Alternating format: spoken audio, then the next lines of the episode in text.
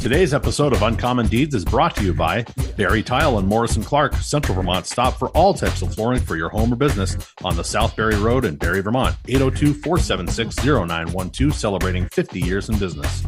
Bushy's Generator Sales and Service, Vermont's number one dealer for Briggs and Stratton generators, two locations in Springfield and Brookfield, 802 591 1903 or bushysgenerator.com. We keep your power on and Elite Designs, logos, graphics, signage, motorsports, and more. Call Bobby Therian at 802 355 7735 or visit Elite Designs on Facebook. Take your vision and make it a reality with Elite Designs. I'm Justin St. Louis. And I'm Tom Corbett. This is Uncommon Deeds. Welcome, everybody, to episode 60. Man, 60 it's a lot. in the books. It's five dozen.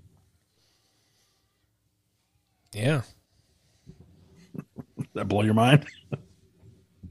I used to be really good at my multiplications. On it took me a second. No, oh, oh yeah, five times twelve. Okay, mm-hmm. just double checking the math in my head. It takes me longer than it used to. Just saying, advanced math at Woodbury Elementary School from like Woodbury Elementary. yeah, they had like, advanced math in the elementary school. yeah from like first grade through sixth grade, Wow. and then I almost failed math in seventh grade. Right, there you go. Was it the same advanced math class every year? The same just you learned There was the like same thing five times. Here's the thing Woodbury Elementary is a small school. So our whole class is like 10 or 12 people. Mm-hmm. All in, you're all the same people for six years or whatever it is. But yeah, there was like three of us that were in the advanced class because the regular math was a little too easy. I remember they had us teach the other kids fractions, like sixth grade or fifth hmm. grade or whatever it was. No child labor laws in Woodbury. No, you know. Shout out to my fellow bears. Wow, go Bears! I live next door to the Bridport Elementary School. I know exactly what you're talking about.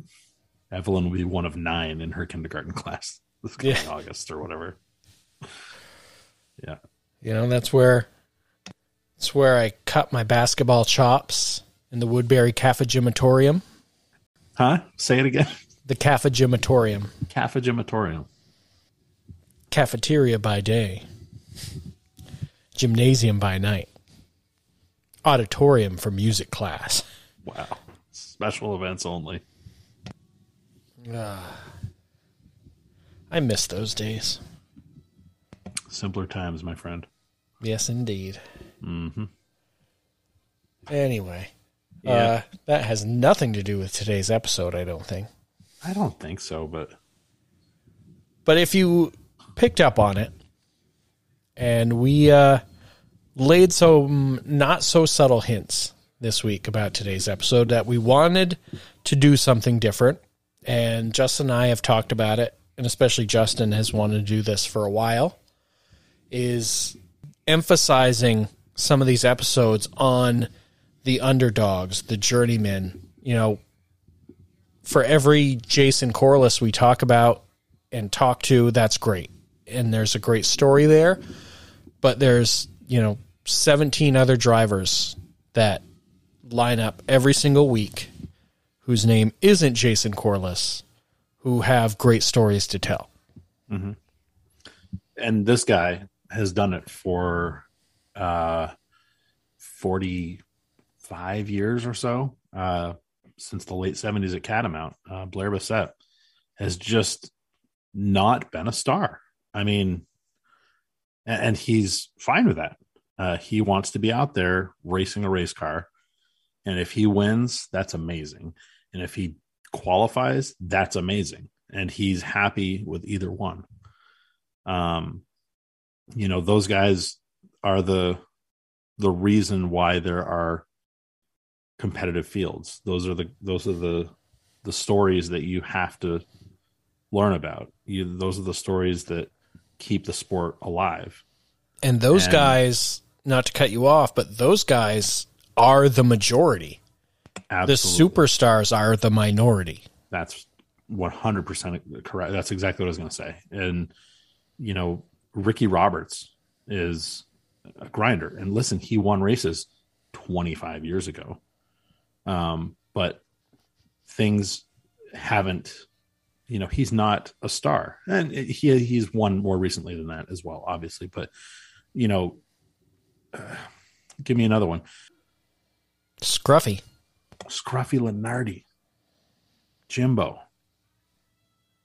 Is he ever going to win a race? Not on not on the American Canadian Tour. And by um, the way, he is also someone when we initially thought of this podcast that was on our list. He's still very high on the list. Um, but I think we're going to have to go to Boston and we're going to have to sit down with Jimbo and eat some KM hot dogs and just shoot the shit with him because I don't think we could keep up with him via Zoom. he is. You had me at hot dogs. I, I don't know. I love Blair Bissette's story, and there are, like you said, there are more stories like this than there are stories like Robbie Crouch, Nick Sweet, Jason Corliss, Junior Hanley. You know, you you can name the stars, but there's one winner and you know 27 losers. And let's let's talk to the the people who aren't winning. Let's talk to the guys who struggle the guys who show up quite literally alone with no help. And as you'll hear from blair no radios. Um they're the ones second straight week of of racers with no radios yeah that's right absolutely for very different reasons. Yes. Um, uh, but yeah, that yeah, that was a good conversation that you're about to hear, and like Justin said, they are the majority. And to be quite honest, some of those stories about struggling, about the journey of trying to get a win or two wins, to be quite honest, is a more entertaining conversation to us than, hey, tell us about the sixth win you had in this year. Think about, um, you know, we just had Vince Quenneville on a few weeks ago, right? And it took him what four, four or five years to win a race, and that's following in the footsteps of a very highly, you know, uh, visible father who won all kinds of races and had all this pressure on his shoulders. And it took forever of you know him to struggle and to grind and to learn and to bang his knuckles and break stuff and crash and just try and scrape enough cash together to get to the next race. And and that's blair 100% you know that's that's ricky roberts right now that's jerry lesage that's dave labreck that's milt wright that's you know all all of the the drivers who support the race and want to be in the race no matter what it is, where it is, what it pays, or if they have a chance. Um, and that's what you have to love about this sport. That's what that's what keeps it going. Well said, my friend. Mm. As we get ready to roll this episode for you, keep in mind merchandise is for sale. Oh yeah t-shirts and hats. Some of our sizes are getting lower. Some of our hats are getting lower. We have two Real different hats. different hat styles: the all black flex fits and the black and gray snapbacks. Then, of course, the t-shirts. We have the OGs, as Justin affectionately calls them, all black with the white logo. Medium, large, extra large, 2X, 3X. The 2Xs and 3Xs are getting low, but we do still have some of all of those sizes. So all you got to do, get at us on the socials. Facebook is super easy for us. Uh, it's $25 for a shirt, and that includes shipping. $35 for a hat includes shipping. Or if you want to get the set, that is just $50 to get you through and ready to go, looking sharp for race season. Fresh, fresh threads.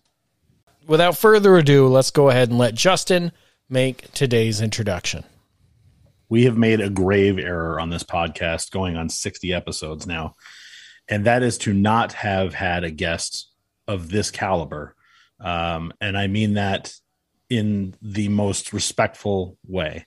This is a guy who will not be in the record books. This is a guy who has not been flashy. This is a guy who has been grinding his entire career and has had honestly very little to show for it. But by God, he's been there and he is the heart and soul of what makes short track stock car racing so great.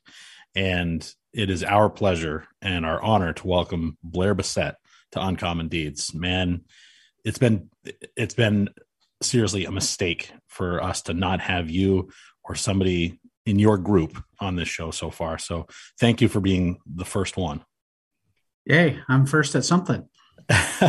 no, you were first at something uh, at least once. I saw it myself. It we'll talk about that. I did it do. I did do it one time, but thanks for having me on. I appreciate you guys reaching out and and having this opportunity to to speak to you guys. Yeah, man. When do you remember motorsports coming into your life?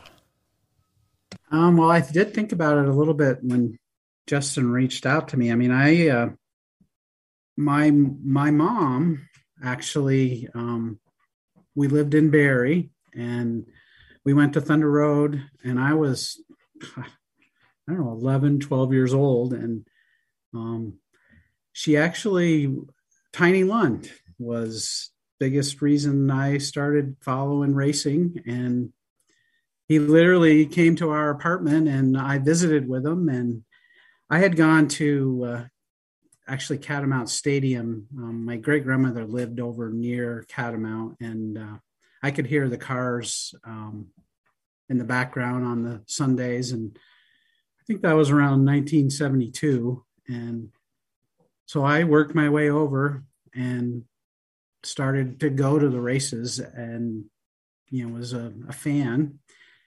And the only reason I mentioned that is because I, I, was a Cabana fan and I had made a model um, of Cabana and I had it up on the, the fridge. And when Tiny came in, he came and I remember him asking about the, uh, what do you got a Cabana car up there? How come you don't have his car up there? And uh, so I kind of always felt a little bad about that. So I realize I have changed my number a lot over the years, but there always has been a connection to the 55 number. And um, and Tiny Lund because I met him. I knew him. He came and visited me, and um, why, why, why was Tiny Lund in your apartment? well, that's a what he, he kind of dated my mom. I mean, you know, he literally uh, they went out when he came to town when he was up there, and so I, I mean, that's that was my connection to Tiny Lund. I mean, what he, he gave me a T-shirt and you know, I always wanted a baby blue number 55, and there's a few incidences where you'll see that car up there, and it has actually a 55 TL on it. The first the first car I had was a Grand American car, and there was a car owner, but I couldn't run 55 because he wanted to run his number, and that was number 61. Um, his name was Jim Van Arsdale. Um, yeah. But anyway, I always wanted to run 55. And if you, you remember the, the crash that Beaver had in 87 when Catamount closed? Absolutely. If that picture was it's flipping that ended up being in the, in the free press, there's a car driving under him. And that was me. And if you look at it, it's 55 baby blue TL. Yes. And a lot of people think it was Dave Labreck because he had run that number at one time. Um, but you know, at any rate, I'm kind of drifting around a little bit. But you know, there's always been that connection to 55. I always wanted to run number 55, and in 1981, I we actually I bought Bobby Dragon's late model. I don't know if you remember that Nova with the Honda on the sides. Yeah, yeah. Um, I bought it without the motor, but that was 1981. I went to to five races. Um, didn't qualify but for one. And um, I ran 55 on that car when I went. and another guy named Jocelyn Tremblay. I don't know if you remember his name. Yes. He ran 55 as well. And at the time, they had to decide who could run 55 the following year. And they ended up going with Jocelyn Trombley. But so I, I ran, I couldn't run 55. So I ran, um, God, I don't remember what I ran now. 95. I found, I found 95, right? 95 was yeah. what I ran. Um, but it was a baby blue car when I finished seventh in that CRC 300 at, uh, you know, the at Catamount, which was, you know, an amazing feat if you think about it. Seventh place when I was, you know, at the time it was young, 21 years old. Um, but but anyway, I've always had that connection to the 55. God, that is amazing, you know, Um, Nowadays, there would just be like six different 55s all on the track at the same time. well, you know what? I plan, yeah. I don't know if you noticed the program last year. I had 55. Um, I was in the program because I, but I ended up never running, but I had 55 and I plan on running 55 this year let's let's go back before you're in the late model. What was what was the Grand American division like? I mean, well, everybody was running second to Richard Bootsy. I know that, but yeah, um, you know that was a pretty cool looking division. A lot of V6 cars. Um, you know, Larry Karen and uh, guys like that were really the stars of the day. Yeah, actually, the motors were the GM six cylinder inline sixes. Yeah, I'm sorry, you're right. They were they were uh, the 250s, and the person I met was Jim Van Arsdale. I I got a job at the Barre Country Club. It was my first job ever. Um, literally hitchhiked up my freshman year because I didn't have my license yet, and I'd walk by this house that had a Pontiac Firebird um, on a truck and he had and I ended up getting that car from him. I think we paid seven hundred dollars for the car, the truck, and the motor, but the motor was actually a, a half a V8 Pontiac four cylinder engine, and um, the Iron Duke. I don't know if that's what they called it, but it was literally. I mean, it had 455 Super Duty head on it. it had huge valves. I mean, it made 200 horsepower, but it was literally half a V8 and so I got to run that motor and that six cylinder division, and you know it actually worked pretty well. I actually had um, a, a, top ten in it. In fact, Tommy Calamaris, I can't pronounce his name very well, still owes me money for that race. But, um, you and Stub Fadden and everybody else, right? But you know, so I, I I I was into racing because my you know my, the connection with Tiny Lund and actually my sister really liked Joey Carafas. And so anyway, my mom ended up marrying a man who was crewed on Ronnie Marvin's car. Um, and we went to the the first Oxford 250 when it was the Oxford 200, and Joey Carafas won. I think that yeah, was around 74, but I went as a kid, as a fan. So I had this racing piece here, and then when I was able to you know get my hands on a car um, through Jim Van Arsdale, um, we were able to. Uh, I was able to start, and we didn't even tow it. I mean, we used a stiff hitch. you know, and the guys that I raced against then were Richard Bootsy, Jay Yance, Red Mead, um, Joe Myers. Do you recognize that name? Sure. Yeah. Yep. You know, it was all and I had technically a unibody Camaro with a cage in it, right? It didn't have a frame in it. And Richard Bootsy had a, a Howe chassis, you know, and there was a guy named Brother Eastman too. I remember he, yes, he, uh, he ran in that division. So I ran that division for um, a couple years and, and then I actually went to VTC and I built a chassis that I incorporated into that car. Um, and I think I sold it to Rick Barton. And I think he ran it for a few years when they resurrected the Flying Tigers after that.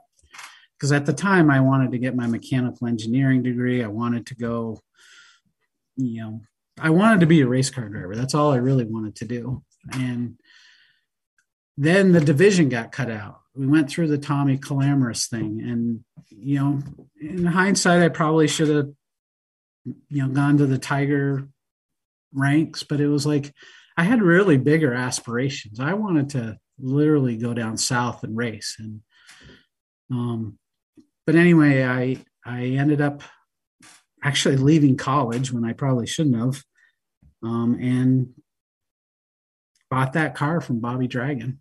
Um, and like I said, I ran it the first five races in 1981, and I only qualified for one. And that race got rained out before the green, and I ended up for some something happened with Jamie Obi's car in that race, so I ended up letting Jamie start the car because he was in the points and you know the connections to people you know i wasn't really that knowledgeable in all all the you know what to do to a car you know not like today i mean i i know how to set up a car now but back then it was it was um, in fact i remember buying a set of tires from steve pool and i remember driving up to north troy and i go mark those because i want them ex- i was going to put them back on the same location as he had just so I had the right stagger, just so I had the information. I didn't. So, um, but anyway, I I was able to put together the late model. It wasn't until '82 that I ran for Rookie of the Year, and that that year, I believe, I think Wes Rosner won it. It was Barney was second, and then I was third. And I remember kind of beating out. Uh, I think it was Bobby Babb, but but with this you know, not very good car. I mean, it was a good car, but it was, you know, way lacking on the motor. You know, they had H and E engines, and I had a, you know, a pretty much a stock 350, and I uh, tried to compete with them. And one could say that seventh place finish was the the best or worst thing. It, it kept me in it enough to like, okay, I want I want to do this, and um, so th- that year, I think I went to like nine or 10 races, but you know, I'd finish around 15th or so. Um, but I, I think I got the most out of the equipment. That's when I was, Barney and I were pretty tight at that time. And um, he had a guy named, uh, ah, I'm trying to blank on his, but it was Custom Corner. He owned the car well, anyway, I'm kind of rambling on a little bit. I it's kind of minute details, but um, no, this could details, turn into one of your two-hour shows. The details matter. The details matter. Yeah. But it was it was fun. I mean, I always was into racing. I literally quit college to go, and then there was a night at Catamount, and that my son, my wife went into labor, and they literally black and I'm thinking, why? What did I do? They were stopping me because they were telling me my wife was in labor. What are you, a doctor? What are you gonna? what am I gonna do? and I think I was running pretty good at that time. So I do want to back up a little bit. I the you know, so I went to those five races in '81. Technically, wasn't in any. So the first race that I was in was down at Waterford, Connecticut, and I remember it was the same race that Randy, it was Randy LaJoie's first race as well, I believe. Oh, he was in CA's car. Um, and I, and the car was competitive. I mean, I, it was, it was a good car. I just didn't have the motor. And, you know, it just was the bug and it's what I wanted to do. And, you know, and then ended up having a kiddo. And I did have one in 1984. I bought, uh, it was um, it was a Levitt car. In fact, it the history of it, it was Robbie Crouch's car before that, but it's the car that the left side weight rule oh. was implemented for because it was you know way ahead of its time. It, it was like a seventy percent, yeah. yeah, you know, wide fives, you know, all the actually it's not all that unsimilar than the cars that we have today. Yeah and I really thought that was going to be, you know, the ticket for me. And you know, I was doing it all by myself, so my stepdad knew Jim Gallison, senior, um, and he offered to help me with the car. Like he'd crew the car, he'd prepare the car, I just and I'd drive it. And that really only worked out about once or twice. And then um, I ended up losing the car to him. Um, Whoa. But um, I ended up getting it back, but I, it was at the end of the year and it cost me some some money. Let hold on. Let's let's unpack that in a minute. Sorry. yeah, no, that's all right. That's all right.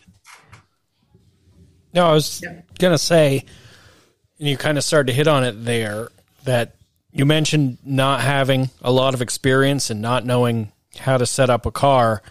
Did you not have a lot of people also helping you out at the racetrack where you kind of left to your own devices? I was on my own pretty much. I mean, I'd have, you know, friends or volunteers, sometimes people that just showed up at the track. I mean, I've I've I've pretty much been a lone wolf my my whole career, but um it never bothered me though. I mean, I I don't mind doing that. I I I I enjoy preparing the car and I learned a lot. You know, I, I know how to, I built all my engines. I painted all my cars. You know, I set up the cars and through the years I had different people that helped me. Um, I even had some, actually a little bit of help from, uh, oh, he was a lieutenant governor. He helped no, this is harder when you interview me when I'm older. I don't remember the, the name, but over the years, I had actually some good opportunities. And, and uh, I only mentioned the early years there, the 82, 83. That's when I, okay, I, I wanted to try to do it. I got that new car, that Levitt car, and I thought that was going to be the ticket. But when it didn't work out, I had a young son. I decided to go back to college. So I sold the car to Chuck Beatty, and uh, you know, I I but uh, for some reason I always had to have a car, so I ended up buying an older car from Barney. Had one sitting there, and I'd run every year at least one race, um, like yeah, 85, 86, 87. And then uh, after I got out of school, I got recruited to uh, a company down in Nashua, New Hampshire, Lockheed Corporate. I was part of Lockheed. Sure. And there was a couple guys there that were into racing, and I I teamed up with them, and that's when I did that um, the Karen's climb um, cystic yeah. fibrosis thing because yeah. one of the persons that was involved it was her his uncle that that did that.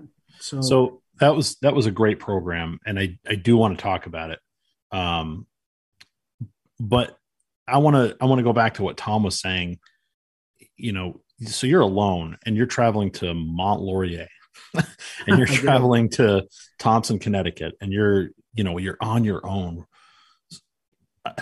And listen, I'm not knocking it because I did that too.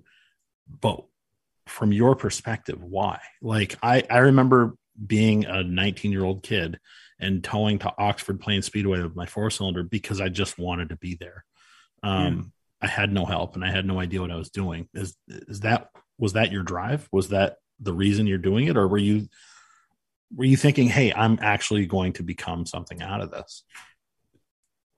The the goal, really, in the back of my mind, was always I was going to make it. I remember being in meetings with Curly, and he said he looks out in the stands and he goes, two of you are going to make it, you know, out of them, and as it turns out, he was right. It was kind of Kevin LePage and Ricky Craven. But that was my goal. I remember towing to Stafford Springs, Connecticut with my truck, which was a dually, but it had these two ramps on it.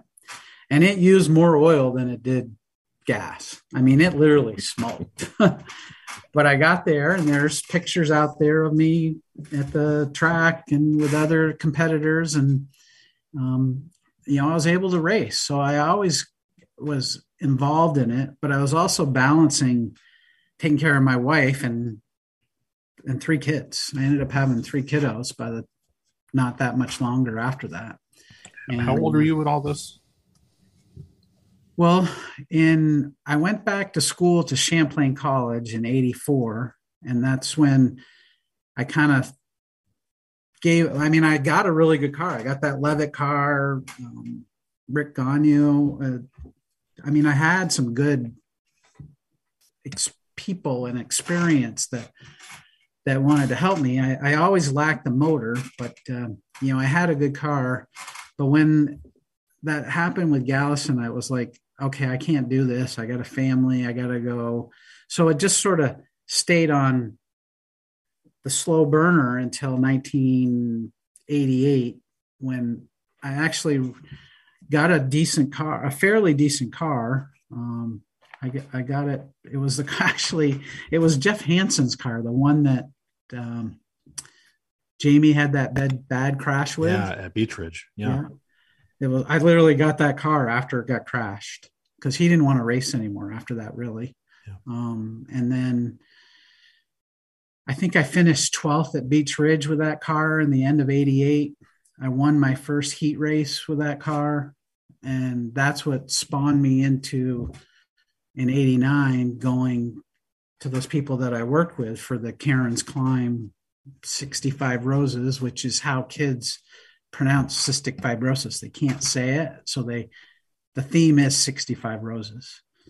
So that was, you know, a good car. And I, I remember uh, I had a, I always would have a top 10 if I ran like 89, 90, 91. I didn't race in 1990, but I'd always have a top 10, whatever. And I went and I finished top 20 in points that those years.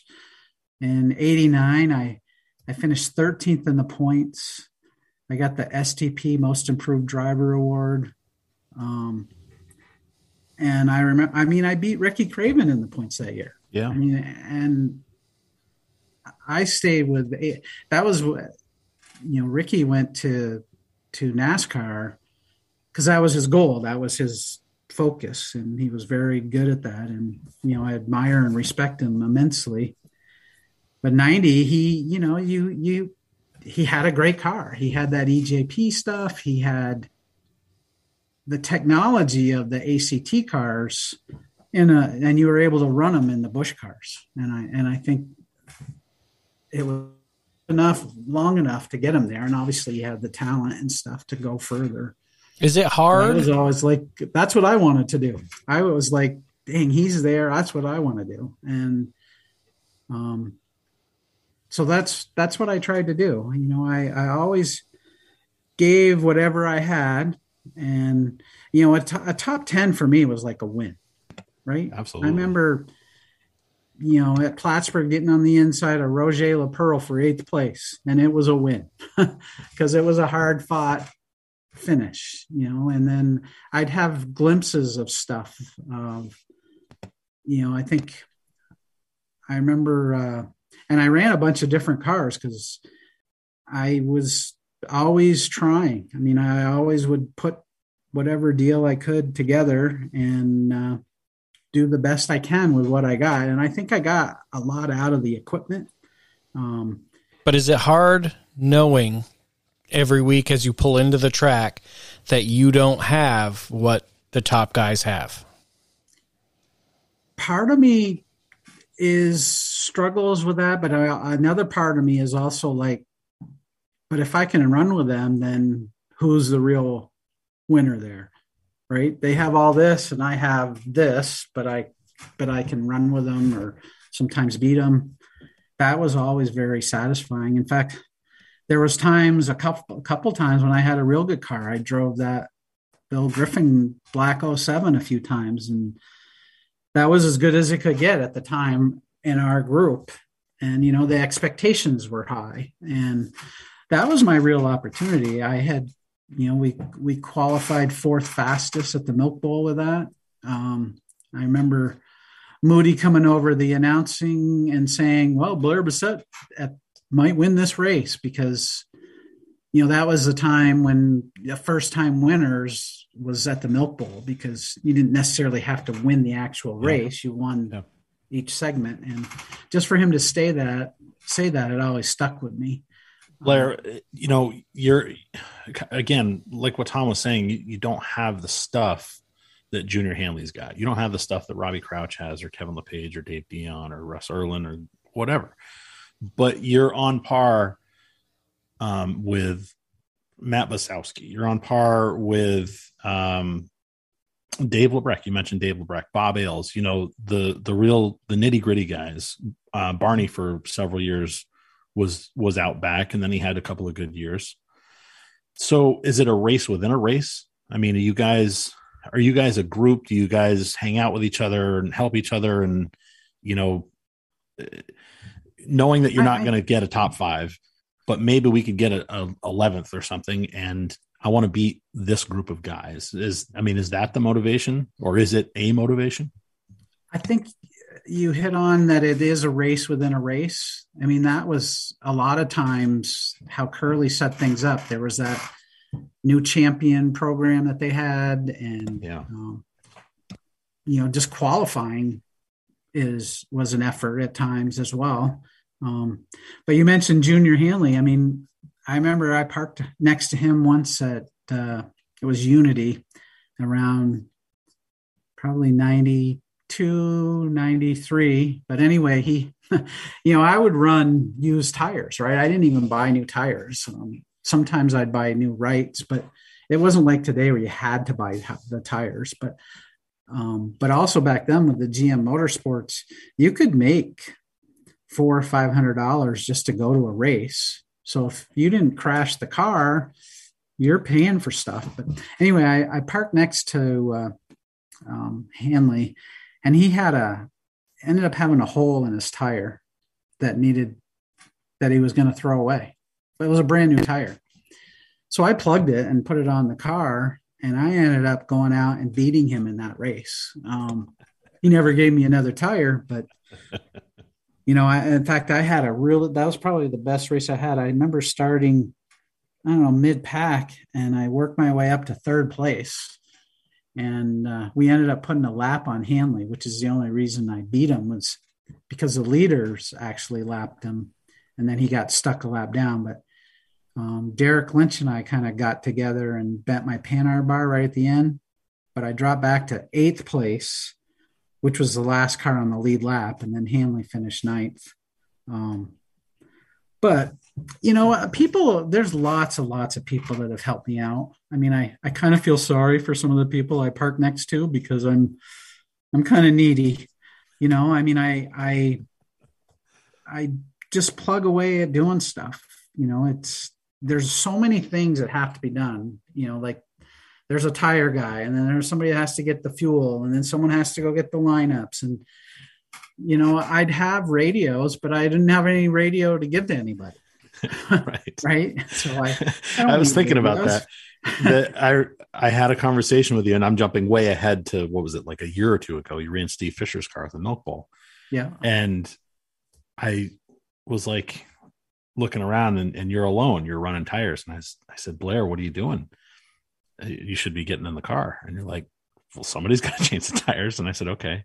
So do you have, you have somebody up on the hill spotting for you? And you're like, no. I said, well, who's your crew? And you said, you're looking at them.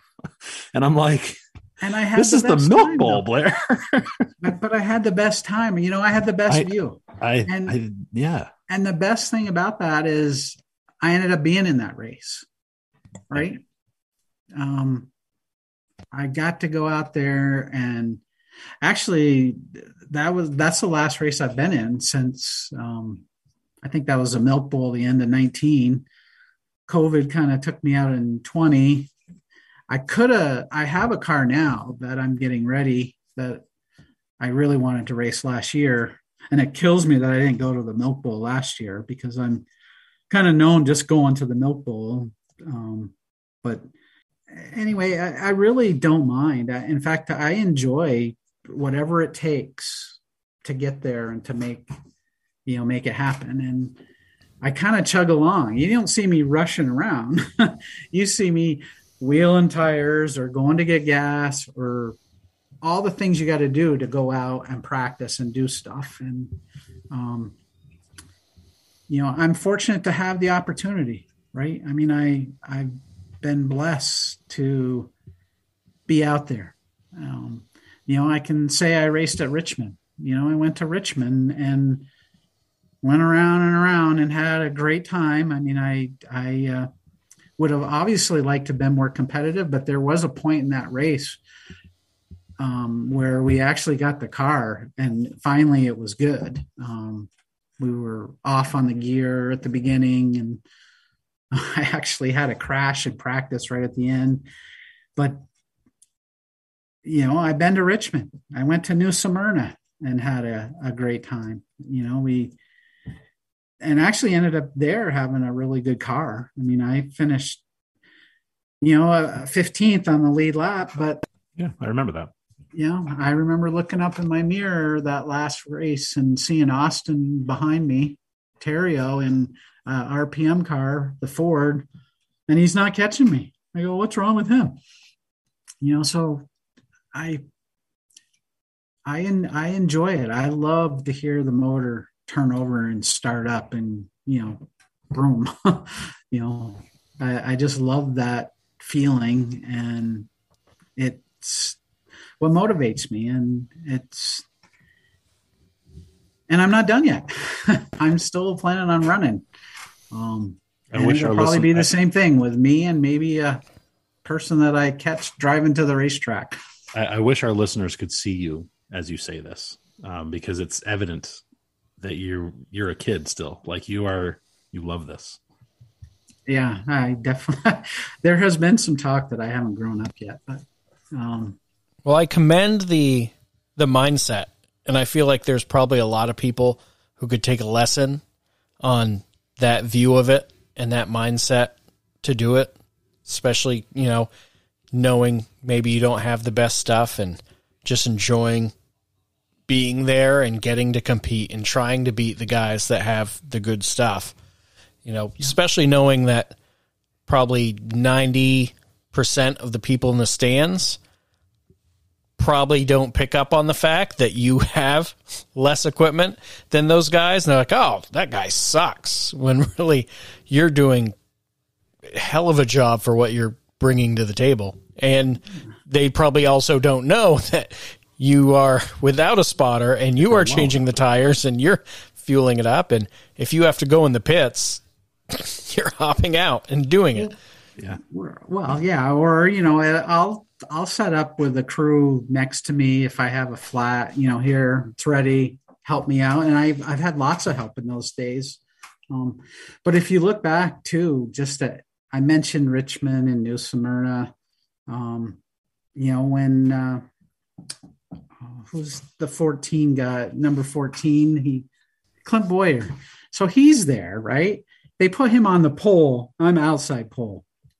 Um, you know, so that didn't work out for me being on the outside, but I got to race against him.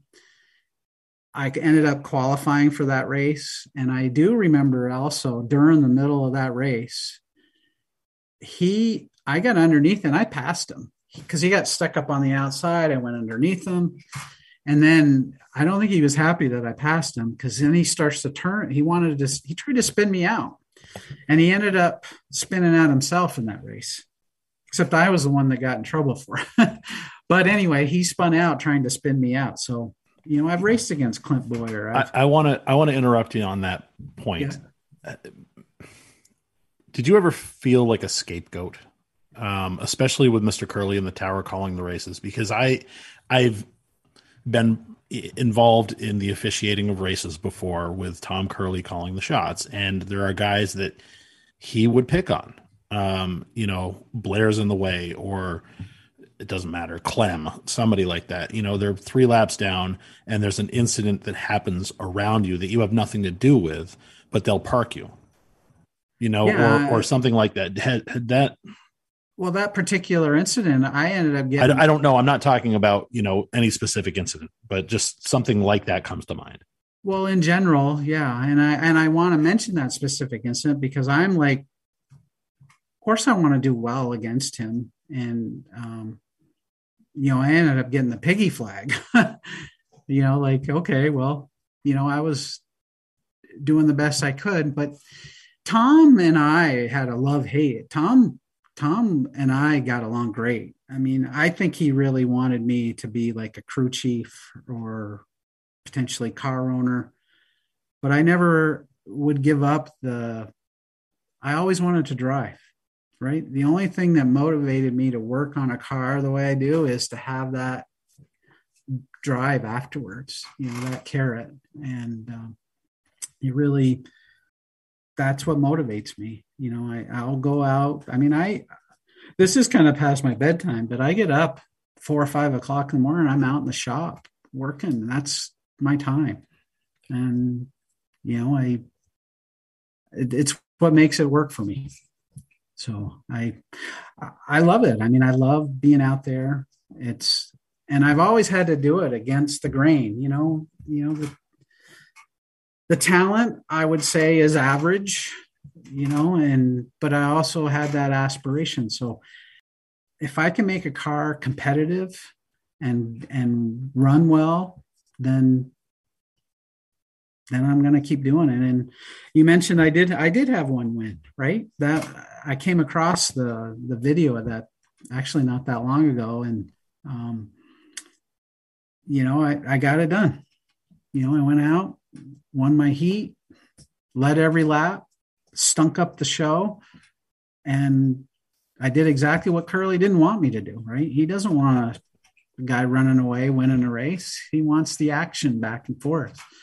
Um, I can't say I didn't get that until then, but I, I get it now. And, uh, you know, I, I, uh, I always played the game and I, and I also was really loyal to ACT and um, you know their program. I've never ever raced anywhere else. You know, I think I went to the Oktoberfest. Talk about going alone. I went to Oktoberfest in I don't know 2011 or 12. It was in Ricky Roberts' car. It was the end of the season. I had a motor at the time. I put my motor in it and I literally towed down by myself. And I stayed in the truck in the pits. and during the middle of the night, I got up to pee and I wasn't supposed to be in the pits. so they made me leave the pits, unhook my truck and leave like the security guard. But I stayed there and I didn't put any tires on the car and I I ran pretty decent. It was like I ran 10th place pretty much all day and the tail the very last couple laps I fell back a couple spots and ended up 12th, but you know, again, I went, had fun, was out there, raced hard, worked hard, and was competitive with Wayne Helliwell and all the guys that were there running that race. There were, before we move on to your late model years in the 90s, I do want to mention, you know, you had, like you said, you had about a top 10 a year on average uh, running Hild Pro Stock Tour. Mm-hmm. And there's one race that I would imagine you're fairly proud of at Beech Ridge in 89. And this is with the 65 Roses car. Mm-hmm. Um, and listen, I'm going to try and embarrass you here. You started 33rd and finished sixth on the lead lap, and you beat Junior Hanley. I had forgotten that I beat Junior Hanley. What I do remember is Dion leading the race, and that shows you what a competitor he was. You know, um, he I was about ready to get lapped by him, and then uh, a yellow came out, but he was even though I was down almost a lap, he was all over, you know, just focused on the next. It's always for him the next car. I got to go by that car, that car, this car. But yeah, that was a good run, and you know that that motivated me as well. I was in um, that was a Dillon car that it wasn't the one that Jamie crashed into the other car with, but it was a sister to it. It was um, one that had a um, an underslung front clip that was kind of experimental with a Ford like modified rack on it, and we ended up he crashed it, ended up cutting that off, and I got the front clip that came with the car before they put that one on, and I brought it to Glines and they put it on for me. And that was the car. I mean, I was, it was a, you know, a good car. I had a decent motor. Probably one of the stories I need to talk about too is um, I was actually, when Cabana retired, the guy that owned PP Electric, I actually had the ride. I was going to take, I was going to go to, uh, keep in mind, this was before Dudo and Phil Scott, but I went to, uh, I literally had, was going to go pick up their truck, trailer, car, and there was two motors, Alsop motors. And this was around Daytona time before the season started. And I'm all in glee. I made the deal. I got the ride. So I go to the tour office and and tell them how, you know, yeah, I got this ride. I got all this stuff. And I was and I made a deal to work on it um at Phil's place where Dudo is now. That's why I mentioned Dudo. Um, in fact, I think they were angling for me to be Dudo's crew chief before that, or not Dudo's, but Phil's crew chief. Um, but anyway, I made that deal and put it all together, and then all you know, a month goes by, and Curley put the kibosh to it, and that's when Andre Baudouin got the car. You know, he ran it as number seven, the white number seven. Do you remember that? I do. And Um, why? So I didn't know that Curley put the kibosh to it at that time,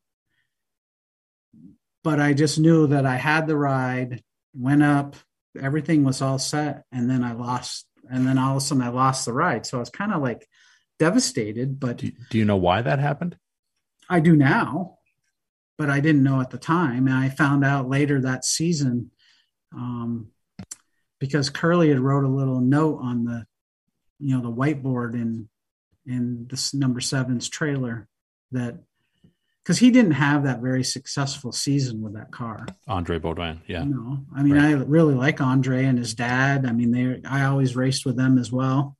Um, but he um, he goes after all I've done for you. Why you know there was I it just made the connection for me that oh Tom's the reason why I don't have that ride anymore. I think they were worried about going back and forth across the border. They had Andre who had his dad and other people helping him. I mean, they just felt like that was a better fit. And that was the year I ended up driving for Danny Beams. Yeah. Do you remember that car? Which Andre Baudouin also drove that car. Before that, yeah, he drove it at that. Uh, I think up in Canada a few times. I'm thinking of Toronto, but but anyway, so I out of that deal, and I think they felt guilty about taking the car away from me. They ended up giving me these um, super nice Brodix aluminum heads. And at the time, I was pretty close with Robbie Patterson at Alsop Racing, and because I was always building my own engines and stuff. So anyway, they gave me these beautiful heads that were probably ten thousand dollar heads with, you know, huge valves and Jesel rockers, and they just—it's what made, you know, a small block Chevy have 550 horsepower with a 390 carburetor. But anyway, so I got those heads. I put them on a short block that Danny Beams had, put that car together, and we go to to uh, Lee the first race of the year, and I finished tenth. Yep.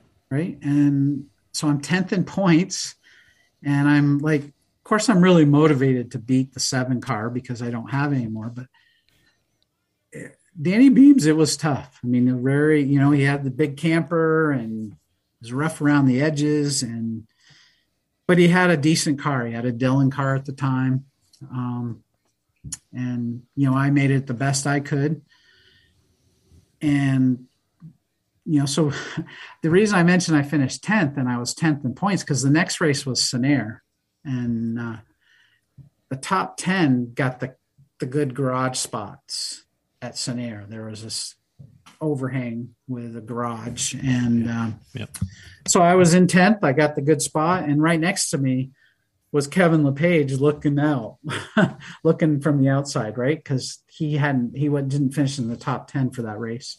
Um, But you know, so I have to take those little instances victories. Those are my victories you know and i used to have at least one a year at that time. If you look back at my records there's always a top 10 in the years that i in 89 80 um, 91 92 93 you know i and then i that's that's kind of what flowed into um, you know ACT was going away. I didn't run the last year of ACT that they ran the pro stock cars. I took my car and I was converting it into a, th- a Thunder late model car because I kind of saw the vision. Because um, I wanted to run local at the time, it was better for my family, and you know, and that's when I finished third. Right, I had a decent car and and I say two weeks in a row, I almost finished fourth. One week I finished third, and the other week I finished fifth, but they were both could have been fourth really easy. But anyway. is it easy to maintain positivity in those moments when you think, hey, I'm going to have this great ride and I'm going to have these engines and all of this, and you're excited, you know, like a kid on Christmas Eve, like, ooh, I can't wait to get my presents the next day. And then you wake up and it's a lump of coal. Right. And that was, and I was getting older too, because I still had the aspirations of racing, like following Ricky Craven's footsteps or Kevin's footsteps. Um, and, you know, it was, that was devastating, but I actually still pulled it together one more time. And that's when I was able to get the ride with Griffin you know, when we went to Beech Ridge, first race out, I finished second in the heat race. And at the time they had semi features. So the top three out of each heat.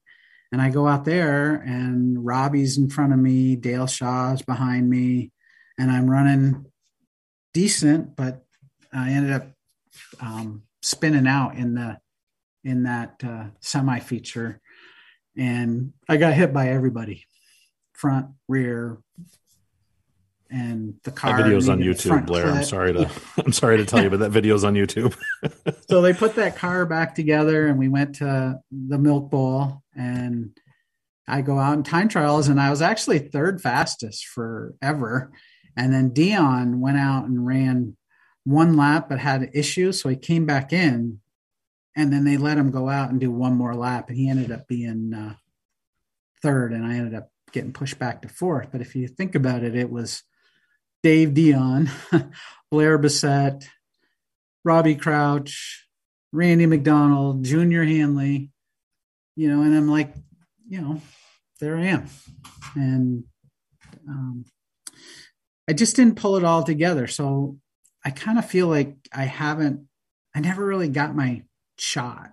So that's the other part that keeps me motivated. It keeps me wanting to build a car that's competitive and um, so I don't go to a race thinking I'm not going to win. I go to a race thinking I'm going to be competitive and surprise people of being so, competitive. And you mentioned the the late models. You you saw the writing on the wall with the pro stocks. They went away after 95 and that's when we started seeing more of you at Thunder Road on Thursday nights. And again, you mentioned it um, a third and a fifth, and I don't know if they were back to back weeks, but they were very close together. They were. And, you know, you were you were very competitive. Not it wasn't a fluke. You were you were there.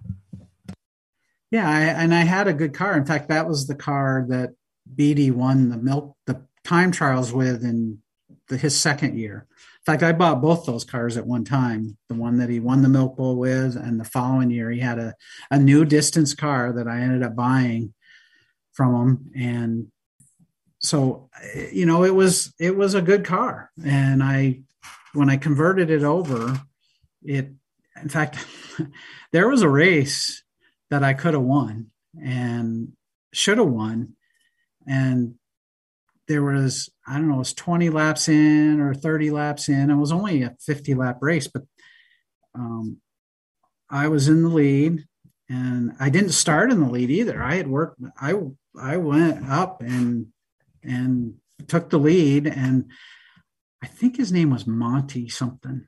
I can't remember what his name was. Lemaire. Monty Lemaire. That's what it was. guy. Yeah. So anyway, we had a restart, and uh, he hit me, and ended up breaking my tie rod in. So took me out of the race. And after the race, I go, "Why did you hit me?" And he goes, "Because you were faster than me." Oh, I go, "Thanks." but I could have won that race. And then, then actually in '95, when I first put that car together, it had a um, a manual rack in it. It didn't have power steering, but I still had the caster setting because today's cars have caster that when you turn the wheel, you're lifting up, you're pushing the left front end of the ground, literally lifting it up. So as you turn the wheel, it gets harder. So there was a, a, a late model race where at the time Phil Craddock was in it, but he was leading and I followed him for like 20, 30 laps because I, I was just being patient because I knew I could get by him when I wanted to. So I finally go by him, take the lead, and I'm roaming around. This is it. This is the one I'm going to win. This was 95. And my arms gave out on me because of my manual box. and um, I believe, trying to think of his name, the guy that was from St. Johnsbury, his son just did that deal with, um, he's a crew chief guy for the five car. Oh, uh, Kendall Lejeune. Yeah, Kendall Let's. Lejeune won that race, but I was going to win that race if I didn't have my power or if I didn't have that setup or I mean, I, I did it. I mean, I was late in the race, drove by him, was ready to. So I had some opportunities to win a race, and um, Did it make it easier being like at Thunder Road every week to where you're not traveling and doing different tracks all the time and you can kind of hone in and work on just getting the car right for this one track? And maybe get some local help. yeah that that was helpful um you know and then at the time too you know i had you know kids teenagers you know what that's like i mean it was always a balance between their games and events and but i was always there so i i roundabout way put all my stuff kind of off but it's still you know there i've always had a car i've always had a chassis it's kind of like a pacifier that I kind of need to have. And it's, uh, you know, overall, I, I think I've done well with what I have. And I still am not done. I mean, I have a car that I'm preparing right now and I hope to run, you know, this year with.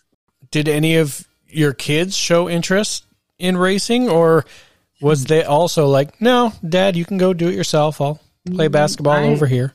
I had hoped to, but none of them got none of them bit it. No, they all were into their own thing. My my oldest actually went and practiced at Groveton once, and he drove the car. Um, but other than that, no. They actually I take that back. When when my oldest was old enough to go into the pits, you know, I kept saying I was going to raise my pit crew. He went with me um, for some races, um, but you know they, they just didn't they just weren't that interested they had their own things they wanted to do and i didn't push it um, you know it, it so really i just sort of maintained you know if you think about i've raced pretty much every year except for just a couple years Let's take a quick break in our conversation and tell you that today's podcast is brought to you in part by Elite Designs. They're here to work for you. Whether you're starting a new business, looking to change the image of an existing business, or expanding the branding that you already have. Logo design, decals and stickers, vehicle lettering, including door logos, partial wraps and full wraps, banners, signs, motorsports, installations, you name it. They will work with you one on one to take your vision and make it a reality.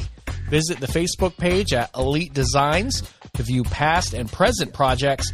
And when you're ready to go, you can contact Bobby Therian at Elite Designs 5X at gmail.com or call or text 802 355 7735. New England weather is unpredictable, and when the power goes out, you'll need a backup plan. That's why you should call Bushy's Generator Sales and Service in Springfield and Brookfield, Vermont. Bushy's is the number one Briggs & Stratton dealer in the state of Vermont, and they'll help you every step of the way, from sales and installation of Kohler and Briggs & Stratton home standby propane generators to service and maintenance on all makes and models of generators from 10 kilowatts to 200. Bushy's Generator Sales and Service has been in business for 10 years, and they cover all of Vermont New Hampshire, as well as Massachusetts, Connecticut, and New York. If you need a backup plan, call Bushy's Generator Sales and Service at 802 591 1903 or visit their Facebook page or bushysgenerator.com. Plus, you know, you can always talk racing with Ben because he's won a lot more races than I ever have. Bushy's Generator Sales and Service of Springfield and Brookfield, Vermont. We keep your power on. Barre Tile and Morrison Clark Incorporated have got you covered. Literally, they're your number one stop in central Vermont for all types of flooring, whether it's tile, carpet, hardwood, or any other type of flooring, indoor or outdoor, for your home or your business. Barre Tile staff are qualified installers who can offer you real world flooring experience and knowledge that you don't always find in the big chain stores. But you don't need our endorsement. They've been family owned and operated since 1972, which means they're celebrating 50 years in business in 2022, and that stands for itself. And hey, not only are they great at what they do, they're racers too. You got it, man. Check out Barre Tile's Facebook page to see some examples of their incredible work. You can call them the old fashioned way, 802 476 0912, or just stop into the showroom, 889 South Barre Road in Barre, Vermont. And make sure that you tell them that the guys at Uncommon Deeds sent you. Thanks to all our sponsors who help us bring this show to you for free every single week. Now, back to our show. One of the great upsets in Thunder Road history was when Mike Purdue won a late model Oh, feature. yeah. And you were very much a part of that. And It was my I- car. Yeah, I know that. And I remember before the season started, because Mike actually helped me out that year with my street stock. He was one of my sponsors. So I kind of got to know you guys a little bit better. And um I remember hearing at the beginning of the season, Tom Curley said something to I don't even remember who he was talking to, but you were nowhere within earshot. And he said, I'm watching the 43 because he's got one of the best chassis guys in the business, and he's talking about you. And whoever it was was kind of like okay. And then you guys started being competitive with a old old race car. And by god you won a feature. It, it was it was one of the greatest upset wins in the track's history and uh I, just talk about that night because i'm sure that that's something that stands out for you. Well, well, that was a great day. Um, there's a little pre-story to that first, though, and that goes along with what we were talking about. It was me trying to put a team together where you know I had the support and I had the help and we had the cars. So I wanted to work with Mike, and we actually had a brand new. Um, well, it was a car that we got from Dudo. Uh, I think it was a left hand. It was a brand new left-hander car, and then we had this older distance car. And at the time, I was the IT director at VTC, and I put the deal together to have two cars. I was going to run the tour races, and Mike was going to run the local Thursday night races. didn't you have bolton valley turn- sponsor the car or something What's that? didn't you have bolton valley sponsoring the car we had uh, a radio station and a wire company and that was mike mike mike and i worked together to to to build a team and we worked on it where uh, um, next to the rv place there in east montpelier that's where he used to have his warehouse for his snack company that he had Yeah. um, Yep. it's where there's a racer now number 10 yeah josh demers is there Thank Yep. you. I'm showing how much I don't remember. but um, anyway, we worked on the cars there and um, we I prepared we had we got a new the idea was we were gonna um, new left-hander you know we had people we had the place we had a couple sponsors we're gonna put this thing together and um, I went to the first tour race and I didn't qualify for. And there's a little bit before I actually lost my job at VTC, and um, which was important because I needed to take care of my family and everything, and I had all these plans. Um, but I went to the first two races, didn't qualify for either one of them, and you know I had made that agreement with Mike that he could run, a, and it was my car, the Thursday night stuff. So even though I couldn't do the, I had to stop running the tour because of the environment there. But he, uh, we went and I fulfilled my obligation with him and worked with him, and we ended up winning a race that that year. So that was very rewarding. Except, is that the win that I didn't have? you know, I'm yeah. I'm being selfish, but you know, it, was that a win that I could have maybe had. I'm not saying it was, but it you know it's in the back of your head. And again that's what keeps me motivated to keep going. And you know obviously i kept going because i ended up winning a race. And you know i'd love to have uh, a good finish in a in a late model either i mean white mountain or thunder road.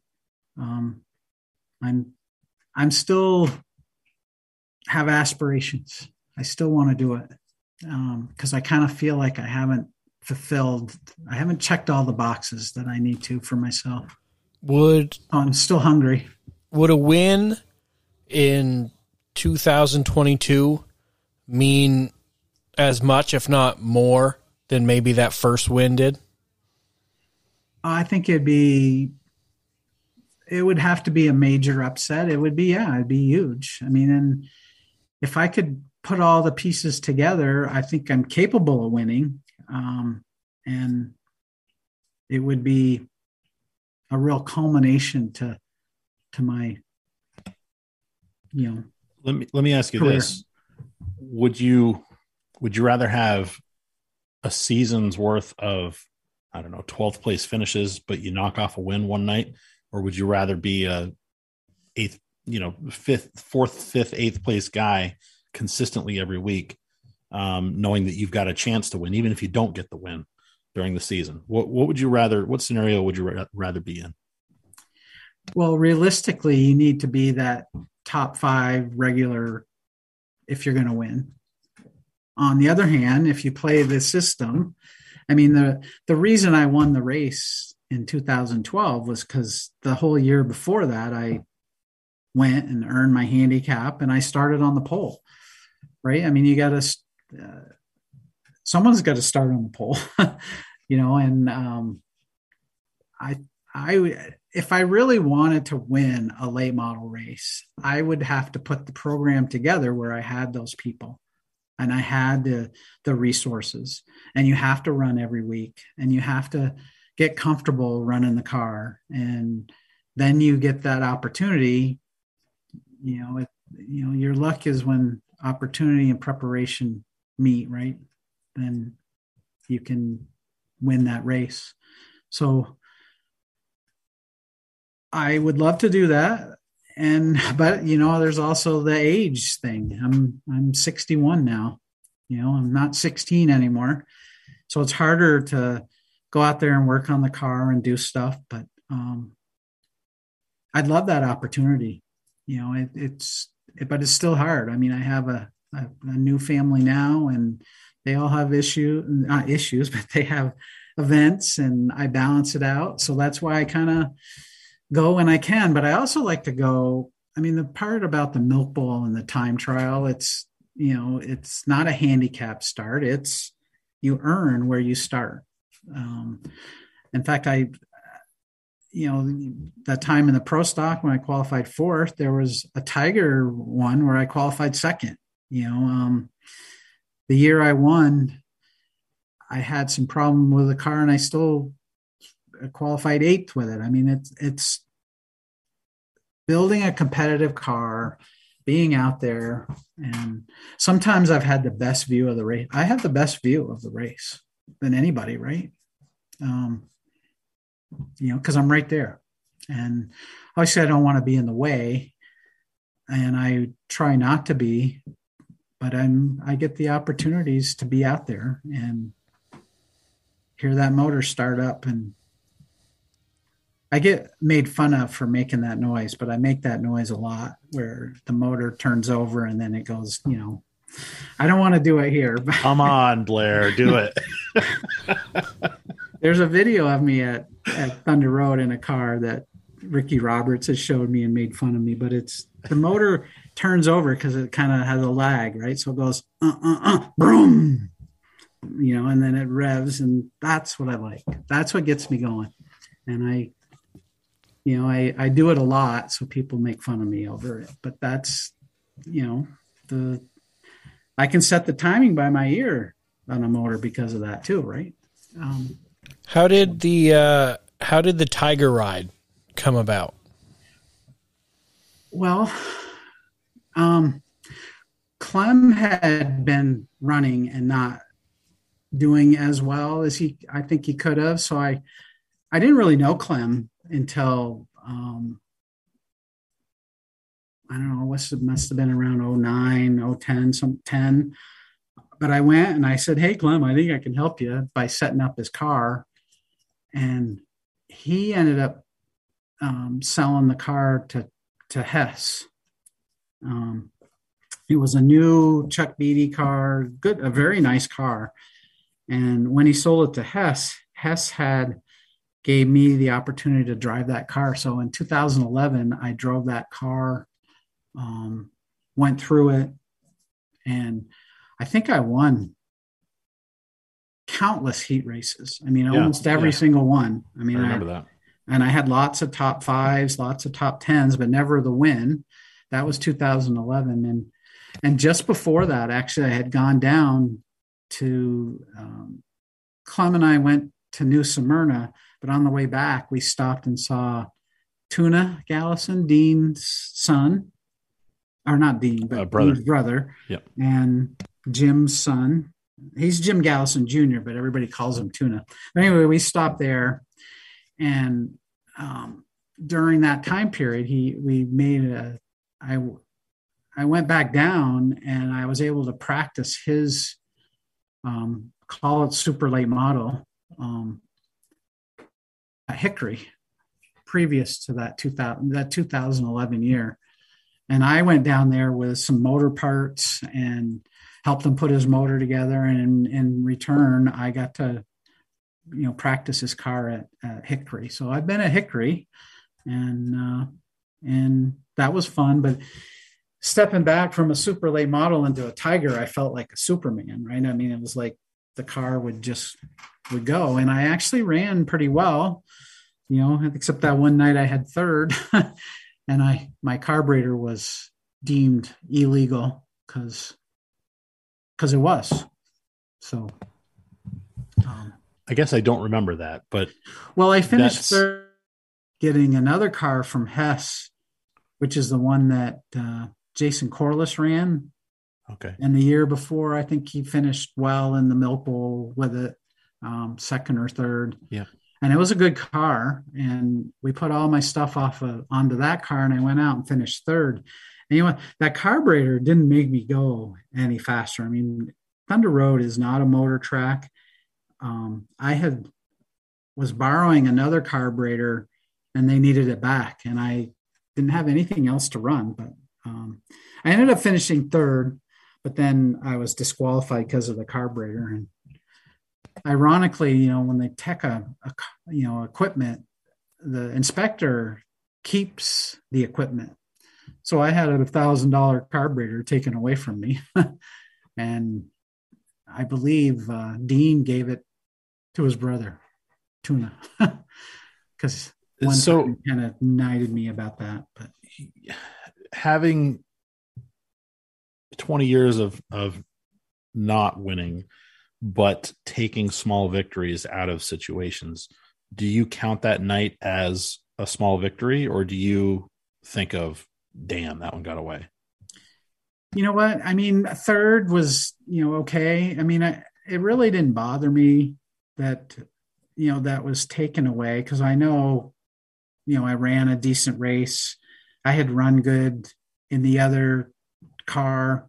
Um i was able to take the same setup in a that tiger car because I had the setup I had, I could drive off like crazy. I mean, no matter where I went in, I could punch the gas and come out. And I and I did it in three different cars. Um, and we went to Plattsburgh for a hundred lap show, and I was running decent in an older Howe car that was uh, or dis BD car that was Eric Johnson's car, and uh, we ran good there. And I ended up having a little altercation with with Martin, Mike Martin, and but it's still it was competitive. It ran fast.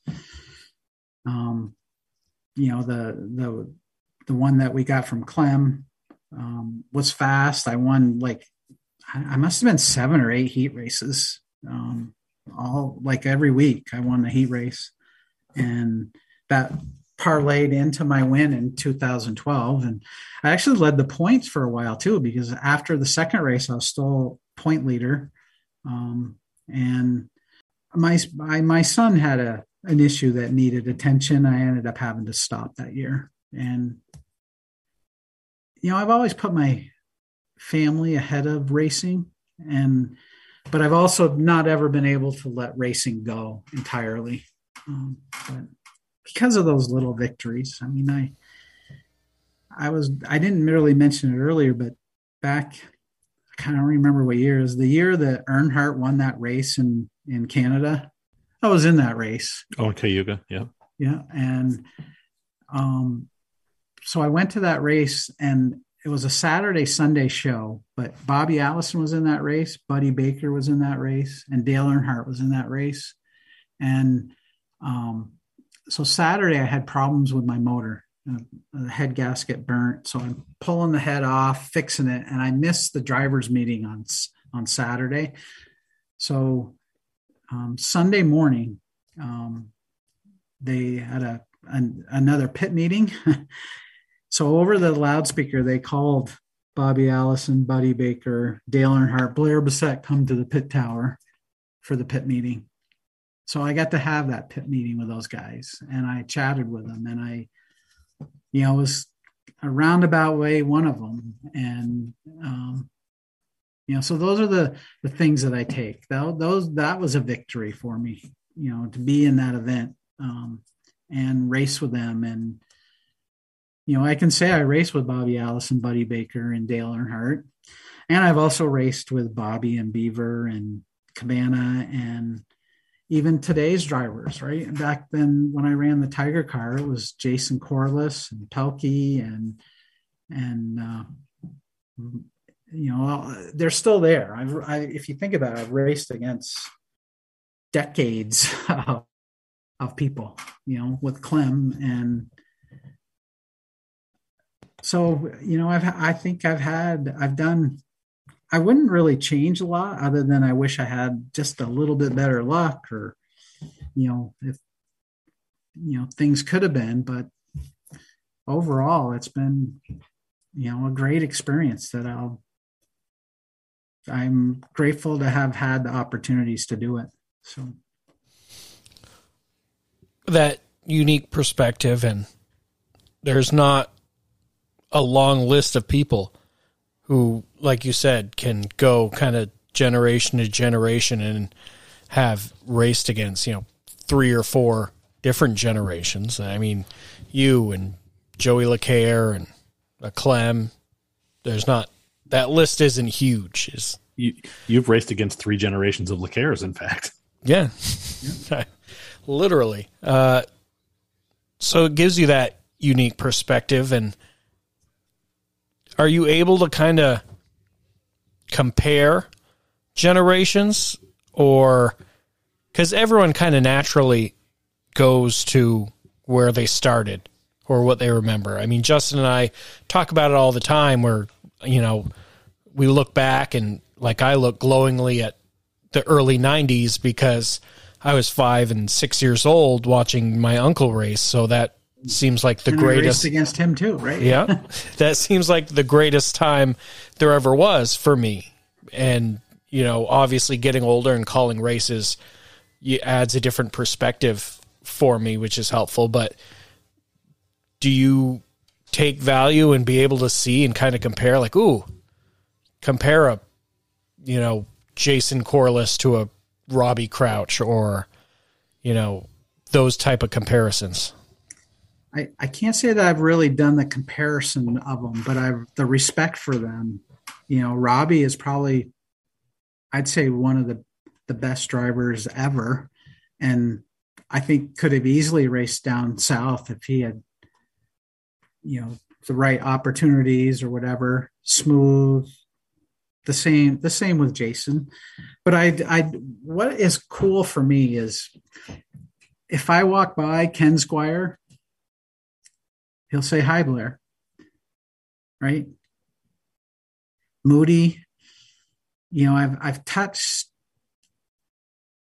i i've i know you know just a lot of people that it's acknowledgement just to say hey i mean i race with stub fadden. I know stub i mean i knew stub fadden.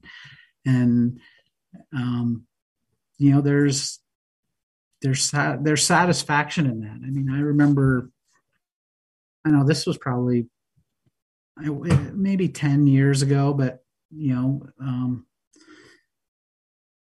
Stub's son, I'm drawing a blank on his name right now, Alvin. Alvin, hey Blair, how you doing? You know, it's like all these connections that I've had when I just walk through the pits, you know, and um, it's that's what's rewarding is knowing that your your friends or you know these people and from generation to generation right? I mean i don't really know scott dragon that well but you know i know bobby pretty well if, and beaver and um i cabana.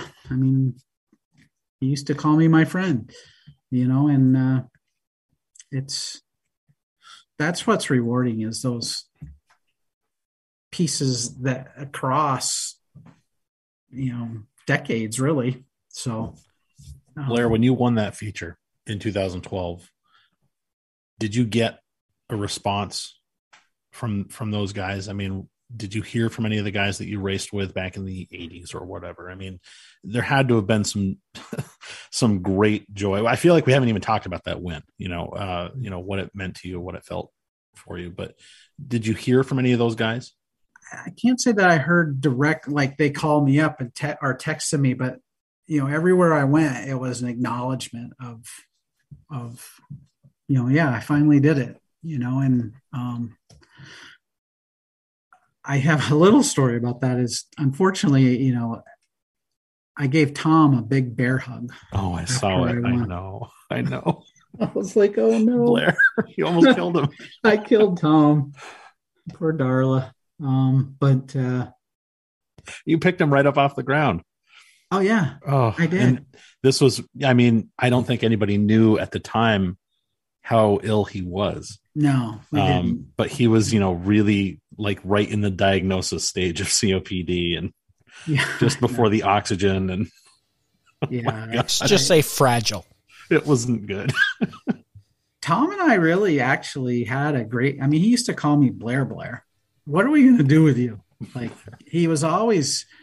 Darla called was, you baby Blair. He was a what's that? Darla called you baby Blair. I don't know well, if you know that, but that's that's what she referred to you as in the because you have a baby face. Yeah, well, Darla and I always had a. We went to Harwood together way back, you know, like yeah. 1970 something. Um, I went to Harwood seventh and eighth grade, and we were in the same team. But you know, I've always respected that Waterbury connection, and you know, I I did a little. my mother knew Ken a little bit as well. That's all I'm going to say about that part. Oh no! For now. All right then. Well, Blair, where, where's the show going, Blair? Before uh, let's, I'm going to steer a different way. Before we get to our Barre Tile quick hitters, I would be remiss not to ask what your experience was like running uh, a race for CA Crouch. Wow, I wish he was still around, man. He, uh, I was right on the CA and I kind of came from the same mold. Like I'd get parts that no one else wanted and massage it, fix it, maintain it. And that's exactly what CA did. And I, I actually drove his car at, at Loudon, um, the old circle track that they had there, not the, not the, uh, Bryar, yeah. road course, but they had a little circle track as well. I drove his car there. Um, and he was actually building me a motor. I had brought him some pieces and parts and, um, you know, and then they, unfortunately he passed away. And, um, so I don't know where that would have gone, but CA and I were, we weren't buddy buddy, but he was, um, I don't know. He, we saw the same things in each other. I think is what it was, and he was helping me. And um, uh, if he didn't pass away, I don't know where that would have gone. But That, that must have been one of his very last races uh, before I passed. think it. I, I remember because I had some motor parts that I had brought to him, and he was helping me put a motor together. But I never, um, we never got to fulfill that piece. That's when they had that shop over in Georgia. Um, but yeah, that was sad. You know, it was. Uh, you know, it's a it's a family. You know, I kind of.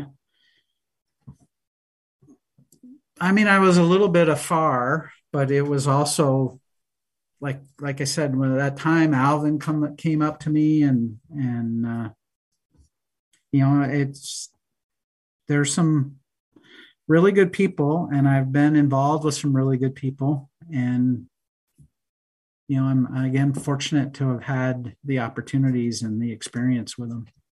It's so, and I'm kind of you know in looking back on it right now because of this conversation, but you know, really has been fun. you know, and and I'm not done. I'm uh, optimistic and I, like I've been working on another car and and we'll see what happens. All right, time for our Barre Tile quick hitters. And I'm interested in your answer because I feel like you're going to give me a good one, which isn't necessarily always the case with this question. But if you could r- have run anyone else's car or could in the present time, whose would car would you have wanted to drive for a night? Uh, it'd have to be the RPM car. You know, Rick and um, especially when Andrew was there, um, they just, you know, had it all figured out. Um, he probably let me drive the car if I didn't owe him money on the 602 still, but I'm just throwing that.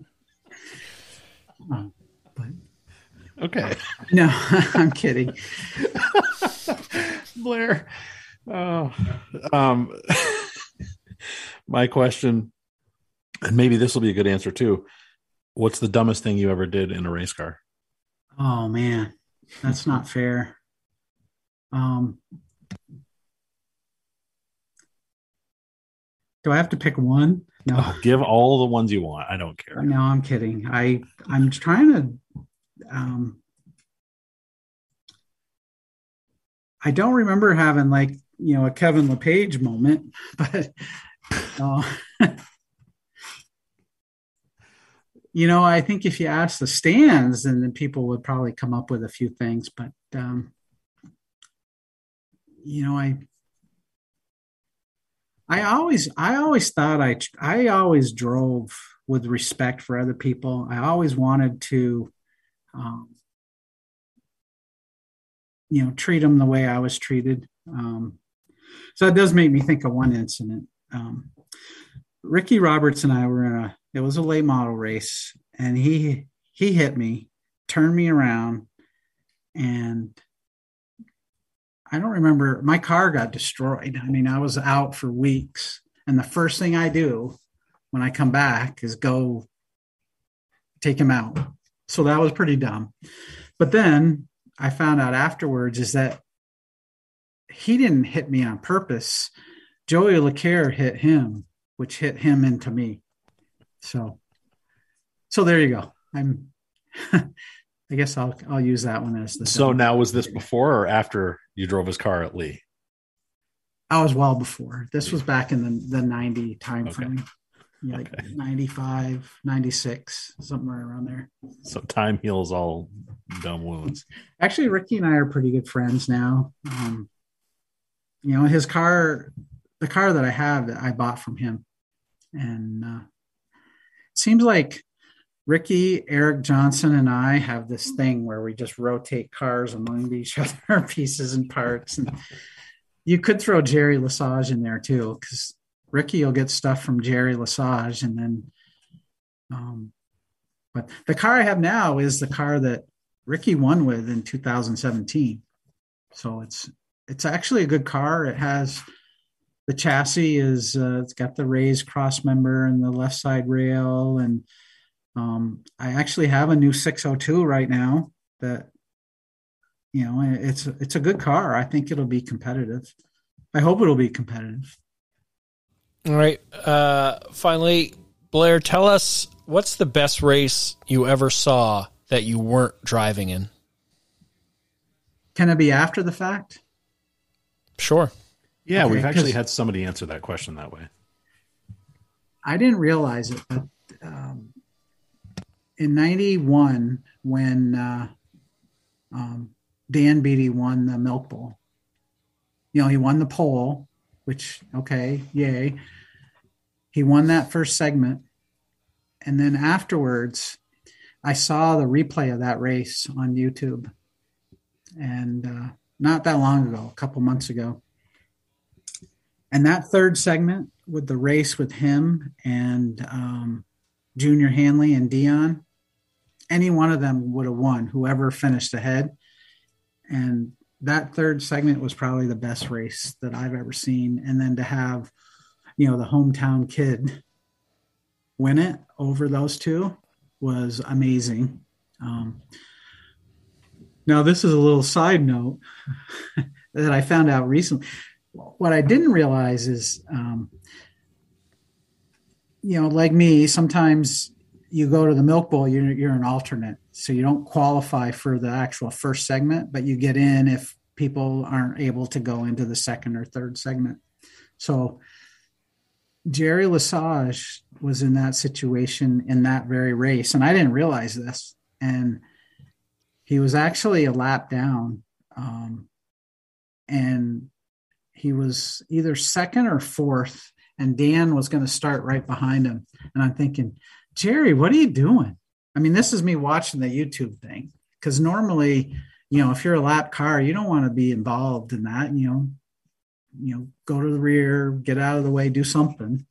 And you know, they started the race, and Jerry did pull up out of the way, uh, and that helped Beatty because he went by the two inside cars, and that kept the other guys behind him. And um, I was I didn't know what was going on there. I was like, this doesn't make any sense to me that that Jerry would. So, a couple weeks ago, I was at Jerry's shop, and apparently, Jerry and Beatty's guys got on the radio and got Jerry to do that for him. so oh, I love it. But anyway, I love it that's an inside. Did, now, okay, so but did you ever find yourself in that kind of a situation? You know, I where, always, where somebody comes on the radio and says, "Hey, Blair, you know, we got a tire for you if you can." Um, no, because I never had radios. right. Maybe no you just need to leave a headset up on the rail in the spotters area. If anybody needs had, him, when I here's went the to headset. New Smyrna, I had to buy radios. They would not let me go out and race without radios. So, so I had radios, but you know who was on the other end? Tom Clem. Clem. Jesus. and he's probably still trying to figure out how to work the button. Well, great guy. I mean, I, I, Clem is a handful. I mean, I couldn't keep up with him. I don't know how he was when he was 20 years old, but at 70 years old, 80 years old, it's hard to keep up with him. with that we red went- with that red hat with the big dollar sign on it. He is a character. um, he, but anyway, we won't get into any of those stories. it was fun. Uh, Blair, I don't know what the rest of your career looks like, but you know that I'm pulling for you, and I, I think you've known that for a while. Um, and I think that there's a lot more people pulling for you than you realize. Um, I love a good underdog, and and I know I'm not the only one. And whatever your experience is, I hope you enjoy it. No, it's been awesome. I really appreciate you, you know, listening and um, or talking and listening. But I, I kind of feel like you know I'm kind of a, a procrastinator, right? So, but procrastinators, at least for me, they always get it done at the end. So, if I win a race, procrastinators rule because they get it done at the end. All right, man. All righty.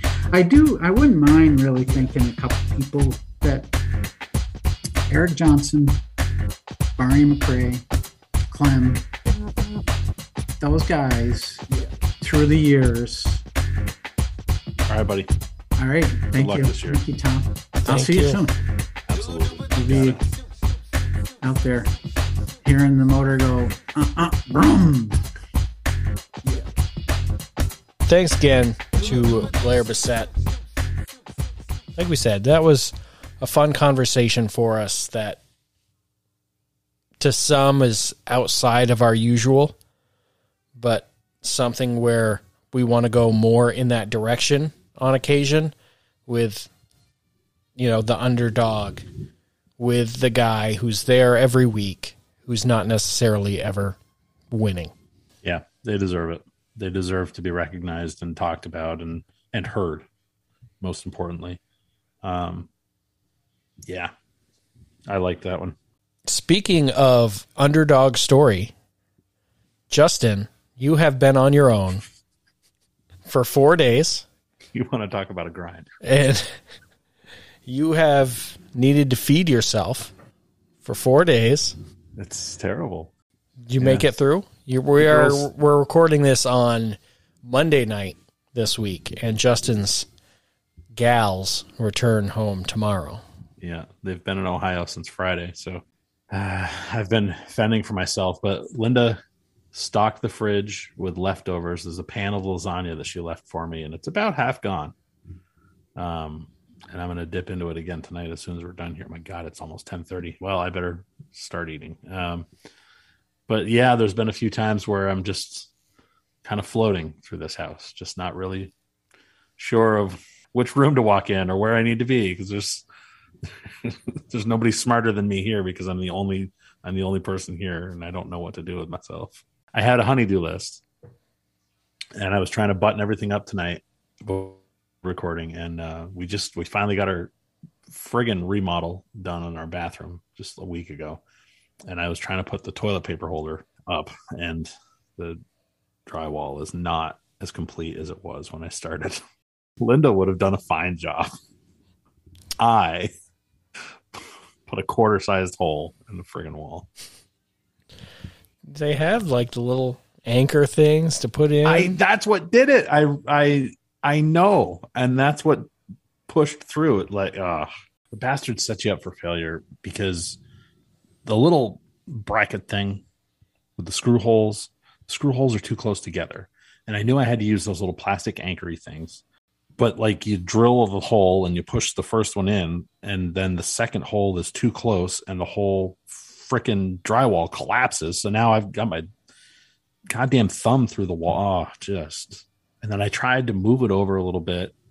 And of course, that didn't work. Just made it worse. So so I'm a failure, man. uh, getting the putty out tonight.